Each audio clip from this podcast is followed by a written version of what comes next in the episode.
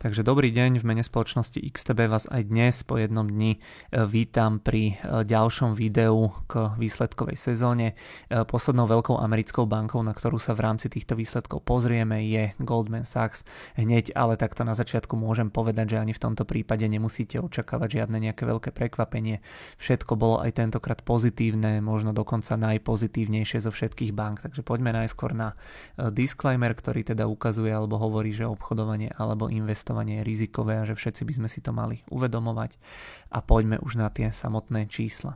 E, zisk na akciu reálne vyreportovaný 14,93 amerického dolára, očakávanie bolo na úrovni 10,18 amerického dolára, tam sa teda bavíme o prekonaní o takmer 50%.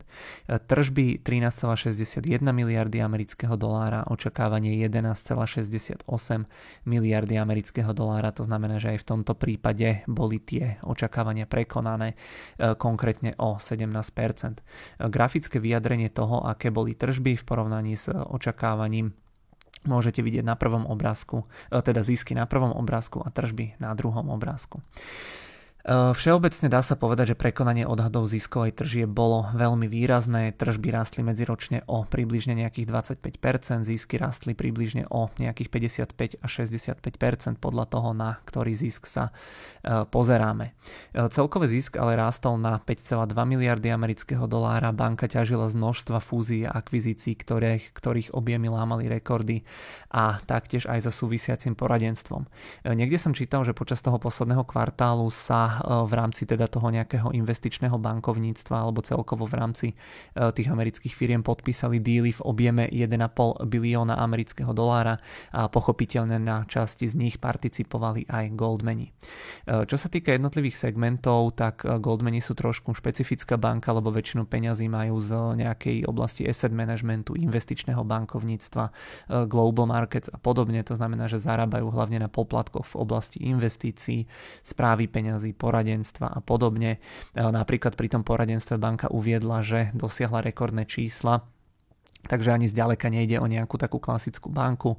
E, Equities trading vygeneroval napríklad 3,1 miliardy amerického dolára, čakalo sa v úvodzovkách len, len 2,2 miliardy dolára. E, rast o 50% oproti minulému roku. E, pekne e, rástlo napríklad aj investičné bankovníctvo, tam bol ten rast skoro o 100%. Vedenie očakáva, že tento trend alebo tieto trendy budú zachované aj do budúcna.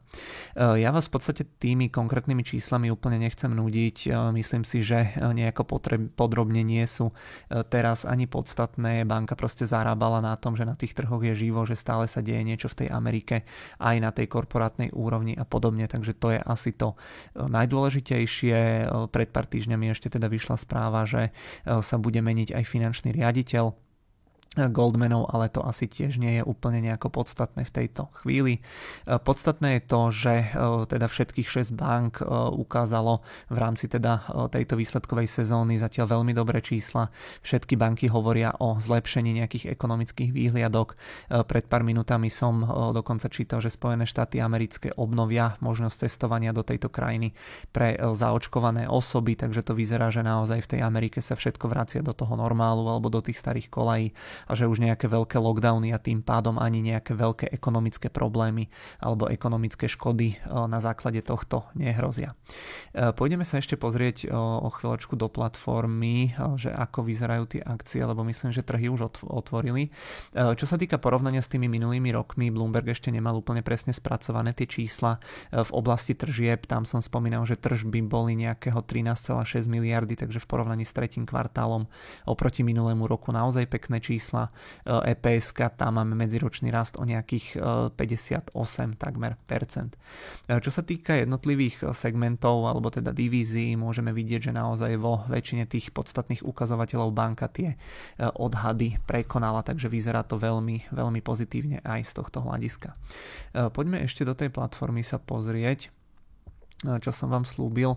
Tie akcie v primarkete pridávali zhruba nejaké 2%. Vidím, že teda od toho otvorenia, že dá sa povedať, že chvíľku to tam asi lietalo, ale plus minus, že sa pohybujú v okolí tých historických maxim niekde okolo úrovne 400 dolárov za jednu akciu, takže aj v prípade teda tých Goldmanov naozaj veľmi, veľmi pekné čísla, aj keď teraz pozerám, že tá akcia trošku padá, ale to tak väčšinou býva po zverejnení výsledkov, že tie ceny alebo tie hodnoty sú relatívne relatívne eh, volatilné. Eh, čo sa týka zvýšku výsledkovej sezóny, ja som si v podstate pre vás nachystal takéto niečo, alebo respektíve pre seba, ale potom mi napadlo, že vám to môžem ukázať. E, tento prvý týždeň už máme za sebou, budúci týždeň by som chcel robiť e, Johnson Johnson, e, Procter Gamble, Netflix, Tesla, Intel a AT&T, pravdepodobne nejakých tých 5-6 firiem.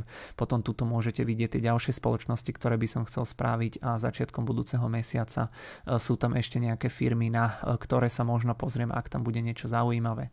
Ale asi to gro tej výsledkovej sezóny sezóny nás čaká v týchto následujúcich eh, dvoch týždňoch. Eh, za mňa v tejto chvíli je to asi všetko. Myslím, že som nezabudol na nič, takže eh, prvú časť tej výsledkovej sezóny, kedy reportujú hlavne tie banky, máme za sebou. Naozaj tam tie čísla boli veľmi dobré a uvidíme, čo nám prinesú tie ďalšie týždne. Takže ďakujem v tejto chvíli za pozornosť a želám príjemný zvyšok dňa a samozrejme aj pekný víkend.